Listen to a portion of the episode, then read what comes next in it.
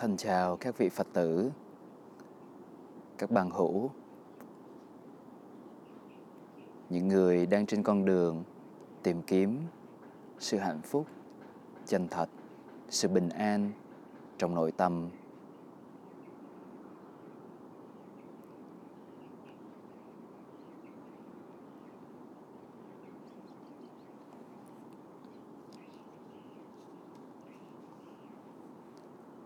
Mong rằng những lời chia sẻ từ quyển sách này một phần nào đó mang đến cho mọi người một sự bình an, một niềm tin, một nơi nương tựa về con đường mà Đức Phật đã chỉ dạy về những con người đã dấn thân theo những lời chỉ dạy đó,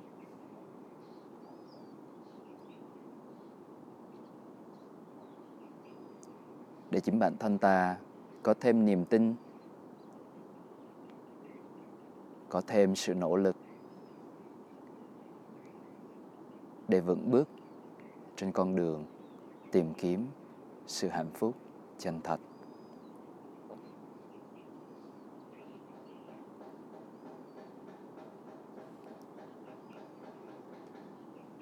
Xin mọi người lắng nghe với một trái tim thật sự cởi mở.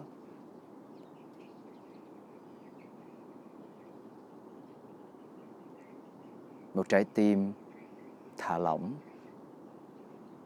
để đón nhận những gì đến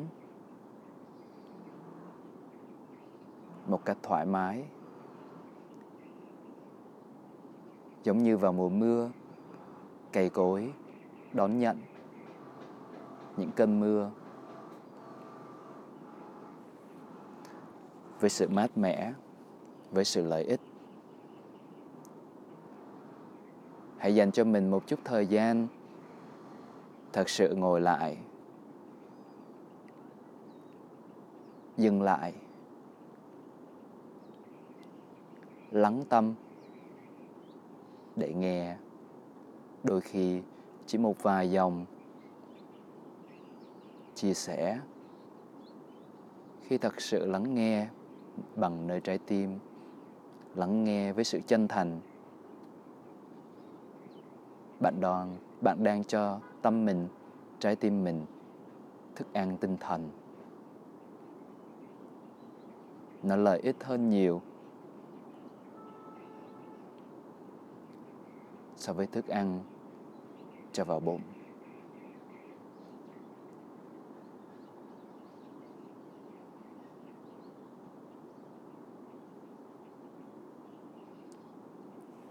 Thì đây là quyển sách mà sư cảm nhận sau khi đọc à, rất là lợi ích cho các vị phật tử những người đang trên con đường tìm kiếm hay đang trên con đường thực hành thì quyển sách được viết bởi ông Sunanda Phạm Kim Khánh Ông là một người Phật tử thuận thành. Là người giỏi cả về pháp học, lẫn pháp hành. Quyển sách mang tên Người Phật tử và con đường tu Phật.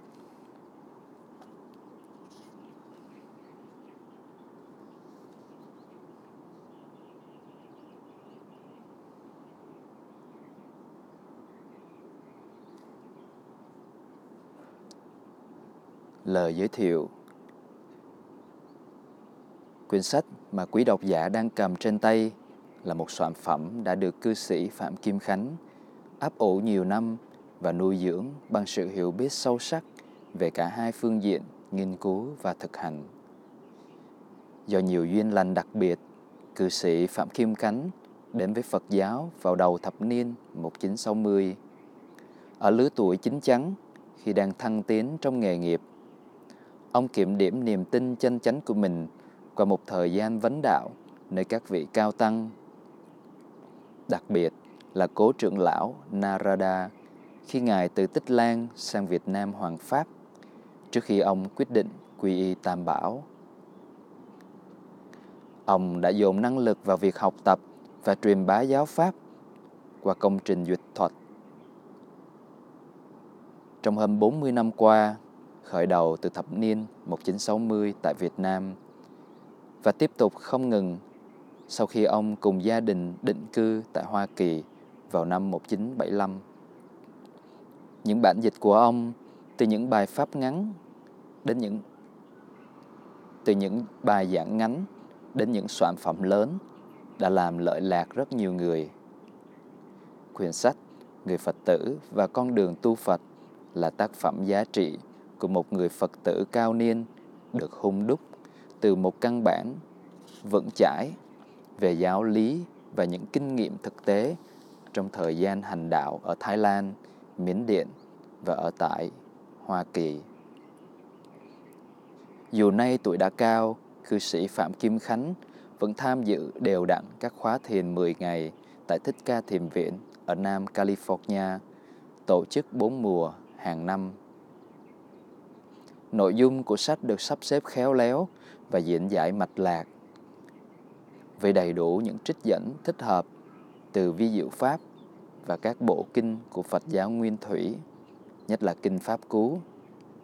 Bắt đầu từ kiến thức căn bản về Phật, Pháp, Tăng, tác giả giới thiệu nền đức, nền tảng đạo đức cá nhân trong bối cảnh gia đình và xã hội, rồi dần dần tiến đến sự phát triển trí tuệ qua những pháp môn thực hành và giáo lý cao cấp. Chúng tôi nhận thấy sách đem lại nhiều lợi ích dù độc giả là người có hành thiền hay chưa hành thiền. Chúng tôi hoan hỷ giới thiệu sản phẩm này tới quý Phật tử khắp nơi. Sư Kipapanyo Kim Triệu Riverside, California, tháng 5, 2004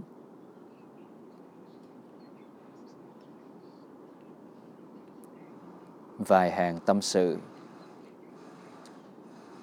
Phật giáo có pháp học, pháp hành và pháp thành. Trong hơn 40 năm, xuyên qua những thăng trầm của cuộc sống, tôi có cố gắng tu học, cố gắng thực hành những gì đã học và trên bước tiến theo lời dạy của Phật giáo. Cũng đã thu lượm được phần ít oi thành quả và giải thưởng đọc đường. Giờ đây thì trời đã xế chiều, đang sẩm tối, màn đêm âm thầm lặng lẽ dần dần hạ xuống. Nhân nghĩ đến các bạn trẻ và quý bạn mới hội nhập vào nền văn hóa xa lạ này vì mãi bận rộn làm ăn sinh sống, lo việc gia đình, con cái, việc xã hội, quốc gia. Chưa nghiệp nghĩ đến đời sống tâm linh của chính bản thân mình. Tôi xin mạo muội có vài hàng chân thành nhắn nhủ quý vị ước mong nó sẽ mang lại lợi ích nhiều. Trên đời, nhằm giúp làm cho con người thật sự thành nhân có ba yếu tố căn bản là nền tảng vật chất, nền tảng tinh thần và nền tảng đạo đức. Cả ba đều rất quan trọng và ta không thể lơ đễnh, bỏ sót phần nào. Tuy nhiên, trong cả ba, yếu tố đạo đức phải là nền tảng cho hai yếu tố kia. Người sang trọng giàu có hay người học rộng hiểu nhiều mà không có đời sống đạo đức thì không hội đủ phẩm giá của một con người. Phật giáo là một lối sống có hướng có chiều hướng làm cho thanh làm, làm cho tâm thanh bình an lạc trí thoải mái thảnh thơi. Và nương theo đó người thực hành những lời dạy của giáo pháp có thể sửa dọn thân tâm, sắp xếp cho cuộc sống của mình trôi chảy suôn sẻ, thuận hòa, điều hợp với chính mình, với gia đình, với xã hội và dân tộc. Theo ý nghĩ thô thiển của tôi, đó là điều rất cần thiết cho mọi kiếp sinh tồn. Hơn nữa, đến mức tột cùng, giáo pháp có thể rọi sáng cho người thực hành chuyên cần tinh tấn ba đặc tướng vô thường, khổ, vô ngã của đời sống. Đó là cái chìa khóa để mở cửa vượt thoát ra khỏi vòng sanh tử, tử sanh triền miên diễn tiếp diễn. Xin thân ái gửi đến quý bạn bài viết sơ lược đề cập đến vài điểm chánh yếu của Phật giáo. Ngày 16, ngày 14 tháng 6, 2004, Sunanda, Phạm Kim Khánh.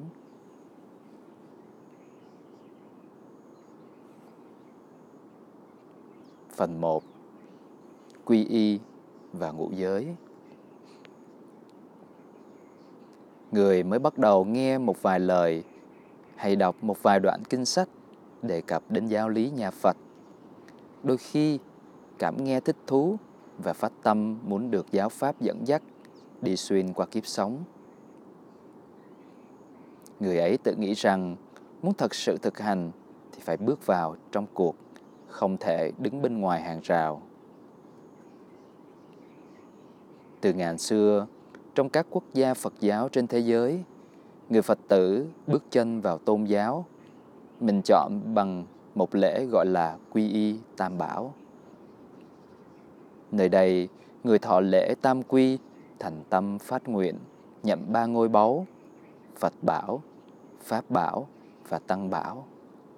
Là hướng dẫn tinh thần toàn hảo, là lý tưởng cao cả. Nương tựa châu toàn, là biểu tượng quý báu, xứng đáng nhất để cho mình tôn kính.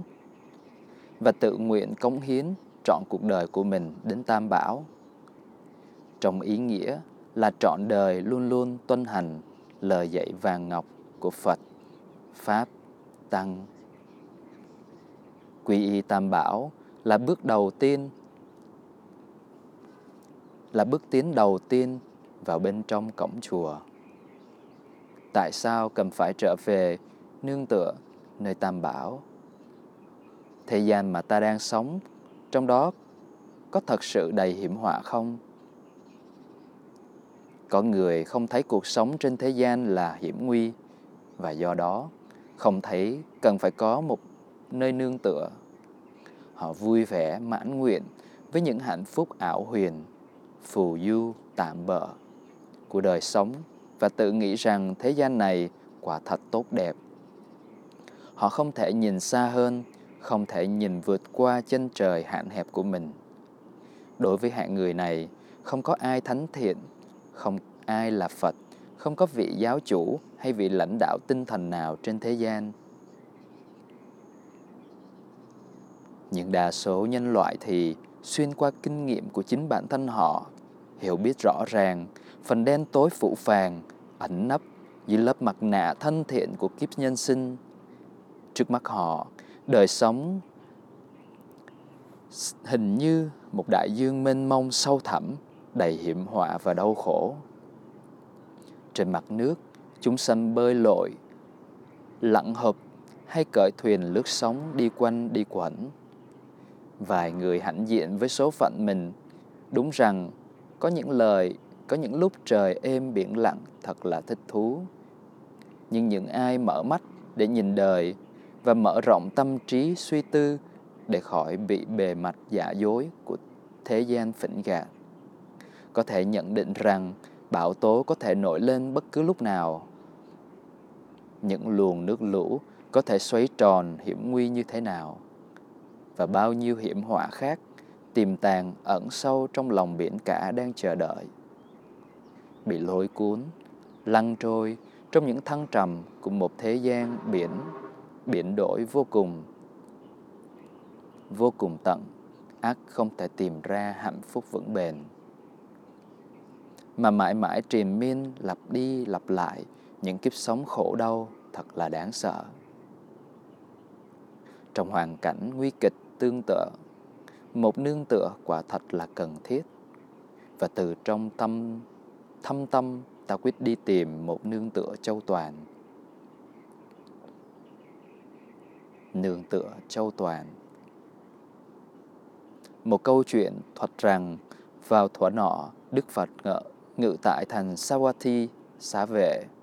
Lúc ấy vua Pasenadi Ba Tư Nặc đến hầu Phật và sau khi đảnh lễ xong vua ngồi lại một bên Đức Thế Tôn hỏi. Tâu Đại Vương, Ngài đến đây có việc gì không? Bạch Đức Thế Tôn, từ bấy lâu nay còn hết sức bận rộn với những công việc mà thường làm bận tâm hàng vua chúa. Các nhà vua dòng quý phái, các nhà vua say đắm trong độc dược của quyền thế, các nhà vua dễ vui lanh trôi trong nhục dục thế gian. Các nhà vua đã tạo nên cảnh thanh bình trong vương quốc mình và sống với tư cách người chiến thắng, trị vì một vùng đất rộng lớn. Tàu Đại Vương Trong câu chuyện sau đây, Đại Vương nghĩ thế nào? Thí dụ, có một người kia từ phương Tây chạy đến Ngài, một người trung thành, đáng tin cậy, và người ấy thông báo Tàu Hoàng thượng, kẻ hạ thành từ các châu quận ở hướng Tây chạy về đây để tâu lên Thượng Hoàng. Có một ngọn núi to lớn và cao chóp vót tận trời đang di chuyển dần đến và đang trên đường di chuyển nghiền nát tất cả. Cuối sinh bệ hạ, am tường và lo liệu. Và có những người khác từ hướng đông, hướng nam hoặc người từ hướng bắc, tất cả đều trung thành và đáng tin cậy, cũng về báo động như vậy. Tàu Đại Vương, từ bốn phía có bốn ngọn núi khổng lồ vồ vập tràn tới. Nghe như vậy, thì Đại Vương vô cùng kinh sợ. Tiêu diệt kiếp sống làm người quả thật khủng khiếp. Tái sanh trở lại vào cảnh người thật hy hữu. Bây giờ Đại Vương phải làm thế nào? Bạch Đức Thế Tôn Tiêu diệt kiếp sống làm người quả thật vô cùng khủng khiếp. Tái sanh trở lại làm người quả thật rất khó. Bây giờ, con có thể làm cách nào khác hơn là cố gắng sống một cuộc sống chân chánh, công minh, chánh trực và làm những việc thiện, tạo phước. Tàu Đại Vương, xin Đại Vương lắng nghe, tuổi già và sự chết đang lăn vồ tràn tới. Vì tuổi già và sự chết tràn ngập, lăn xả tuôn vào, Đại Vương phải làm thế nào? Bạch Đức Thế Tôn, những việc như xua voi, ngựa, chiến xa và quân lính vào chiến tranh, những việc hằng làm bận tâm hàng vua chúa, những việc ấy không thể làm gì để ngăn chống tuổi già và sự chết. Đức Thế Tôn, trong triều có những vị quân sư tài giỏi, bùa phép cao cường, có thể ngăn ngừa cả đội binh địch.